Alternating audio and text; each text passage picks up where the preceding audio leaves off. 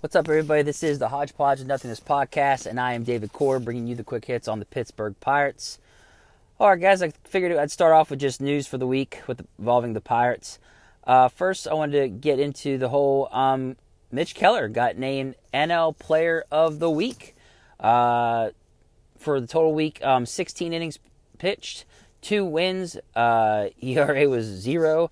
Uh, had one complete game, only one walk to 21 Ks. So, yeah, uh, it was nice to see Mitch Keller get recognized for just how dominant he was uh, during the last week, week and a half um, for the Pirates. Good to see him get some recognition.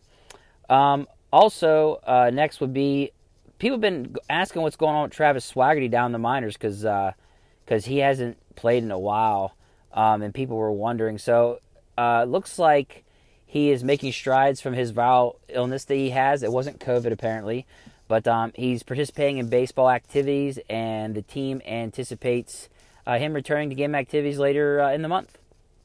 Uh, let's see, what else was news? Ben Cherington was on 93.7 The Fan, and he said that um, Vince Velasquez is going to start a rehab assignment uh, in Indy towards the end of the week. He said that they want him to get one start at least down there before they feel comfortable bringing him back. And then um, they got into the whole talk about, you know, uh, Henry Henry Davis and Endy, him possibly calling him up. And he's quoted as saying, We didn't set a magic number of games that they need to catch, but it would need to be more than 18. Uh, so let's keep going. I'm sure at some point in this season there will be a chance to reassess, basically, is what he was saying. So there you go from the man himself. Uh, so yeah, it, they're not going to call either one of them up. Uh, like I said, I said it wasn't going to be until after June, sometime late in June. I've always been saying they're going to wait till Super 2 passes. Um, but I did see something by somebody saying that, that that stuff is so tricky that they don't even know till down the road whether or not that Super 2 stuff kicks in. Um, so I, am not even sure, but there's just no way. They're going to want to ensure that they have them for as long as possible and also not have to pay them more than they have to as well uh, for right now. Because I don't think Cherington, I just, it sucks because the team started off 20 and 8 and you know, you want to see it motivate him to maybe make some moves earlier than he w- usually would with the team. But I, in the end, I just, I maybe they just don't, they just don't see this team as ready yet. And you saw what happened the, this epic collapse that they just went on with their their offense just not being there at all. So I just uh, I don't know, man. Like I, I, I personally was I'm okay if they call up Endy. I'm okay with Endy getting a call up, even though he has been injured, but I think he's recovered from that.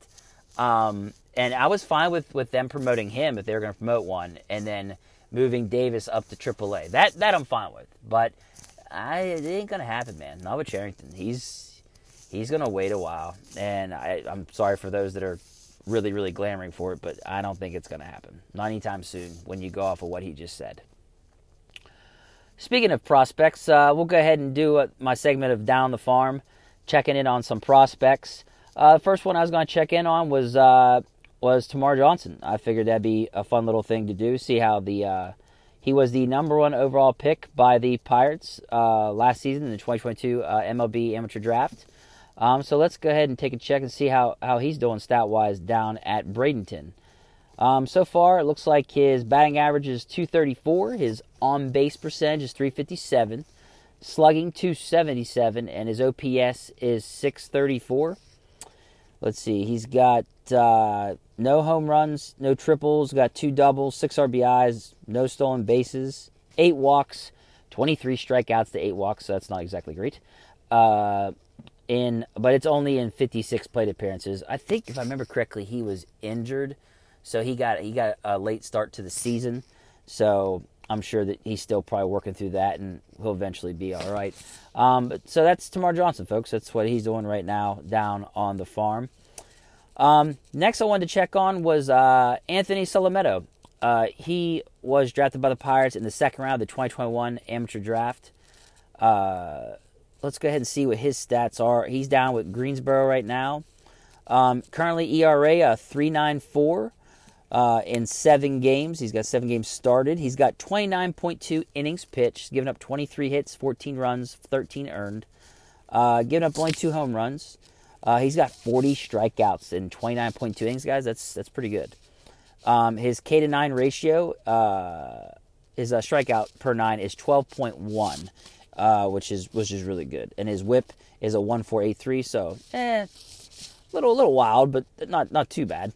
Um, but uh, so far, that's what uh, that's what Solomon is doing right now down on the farm. And then um, next, we're gonna do. There's not a lot of there's not a lot of first basemen in our system, if you will, that are top prospects. Uh, the closest one though is uh, Malcom Nunez. He's uh, a third baseman and a first baseman.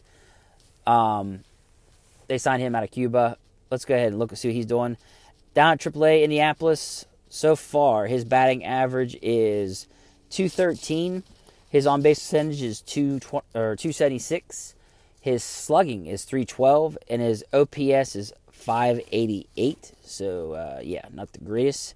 30 strikeouts to only 8 walks. That is a bad K to walk ratio.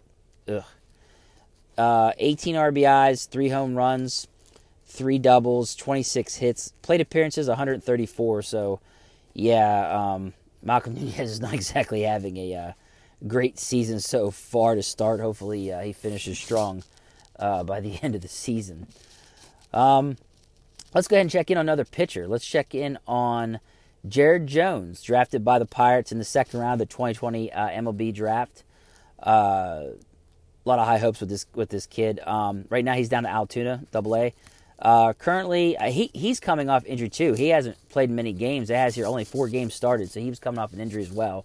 But in those four games, his ERA is 281. Uh, innings pitched 16. He's got uh, five earned runs, 14 hits. He's got 15 strikeouts in 16 innings pitched. His WHIP is 1250, which isn't that bad. And then uh, his uh, strikeout per nine is 8.4, so that's solid. But like I said, he's only he's only pitched in four games, so because he's been coming off an injury, so it's it's another one coming off an injury. But uh, all right, guys, that's all I got for on the farm. Uh, next, we'll go ahead and do a little Tigers preview. So the game is going to be tonight at 6:40 in Comerica Park out in Detroit. Um, the pitcher that the Pirates are going to be facing is going to be Michael Lorenzen, a righty.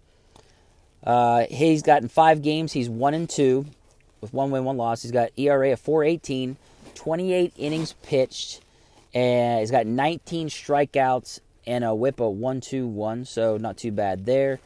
He'll be taking on Luis Ortiz that the Pirates called up recently uh, in the game the week. Uh, 0-1, 360 ERA, 5 innings pitched, 1 strikeout, 160 whip, as you guys saw. He, his results were, were mixed last week. He gave up 5 runs, but 2 were earned.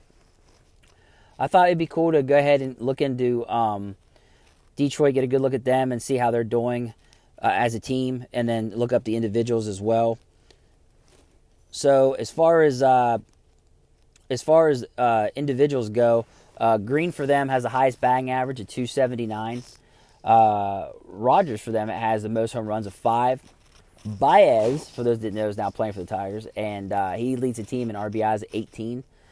Uh, stolen bases is going to be Greene with five, and McKinstry's got five as well. Then Vierling with four, and Baddoo with three. Baez with three as well. Um, runs it's going to be Greene with 19. Greene on base percentage as well. He's the leader at 331. Then it's Baez at 311. Torkelson at 285. One of the top prospects they caught up last year, if I remember quickly. Uh, in slugging, Greene as well, 396. Baez is 362, Torkelson 350. Looks like Greene's been their best player by far. I'm seeing all this. He leads in almost every category. Uh, OPS Greene as well, 727. Baez 673, Torkelson 635. Uh, hits Greene 43. Baez is next with 35. I wonder if he's turned it on a little bit because he was really struggling at the beginning of the season. Torkelson has 33 hits with them in third.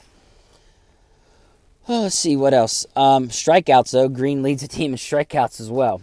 Uh, the Maton with 35 and Torkelson with 31 strikeouts. Um, pitching. Uh, their top pitcher in ERA is going to be uh, Eduardo Rodriguez with a 157 ERA. That's really good. Uh, Rodriguez leads them in wins. I'm not surprised with four. Boyd's got two for them since Cisnero is two.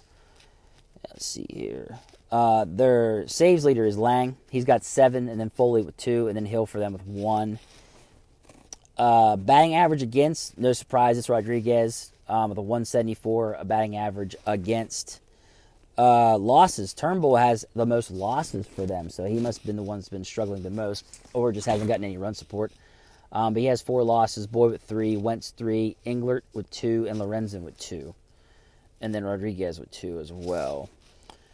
Um, home runs, Wentz has given up the most home runs for their pitchers uh, with seven, and then Englert with six, Alexander with five, and then Fielding, um, who leads the team in errors. Baez leads the team in errors with six, then Maton with three. Kind of not surprised there. Um,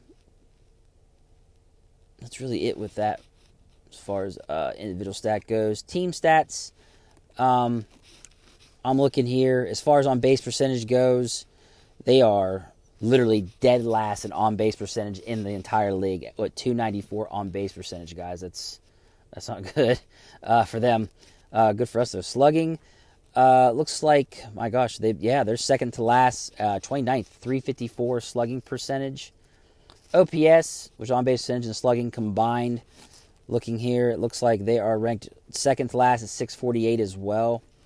This is not a very good team. I'm I'm seeing right now. Um, hitting, they are second to last, three, 308 hits. So they're not hitting, getting a hell lot of hits either. Wow. Um, I want to see strikeouts of them. See if see if they're one of the top ones in the strikeouts. It doesn't look like it. Uh, middle of the road, 15 with 355 strikeouts.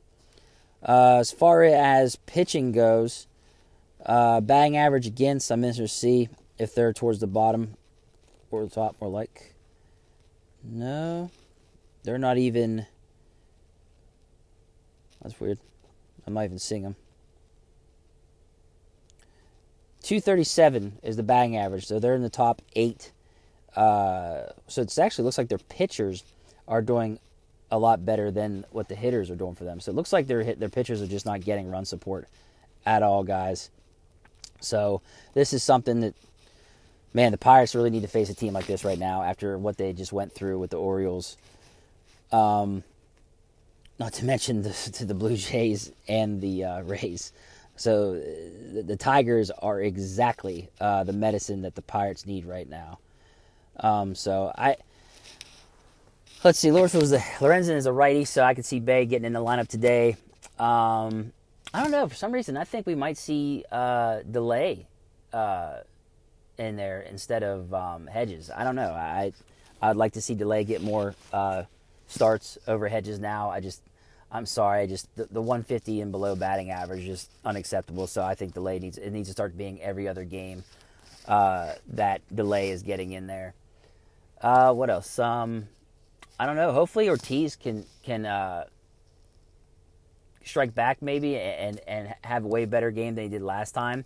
Hopefully uh, the the errors have been minimized. Less last series against the Orioles. Hopefully, it's that way for him while he's out there, uh, and they get him some run support. Because uh, this is this is the series they need if they want to start uh, stacking wins and try to try to stay you know anywhere between four or more games above 500 if they want to continue to contend uh, in the NL Central. But uh, all right, guys, um, that's all I got today. Uh, if you like the podcast, you're enjoying what I'm doing here, please subscribe. Uh, if you could on uh, Spotify, I'd appreciate that even more. If not, no big deal. Um, also, remember, uh, I'm on the Steelers Sanctuary podcast. So if you're a Steelers fan, if you'd like to listen to that, I do that with Dave Ribeiro from SteelersSanctuary.com. And uh, that's all I got. Take care. I'm out.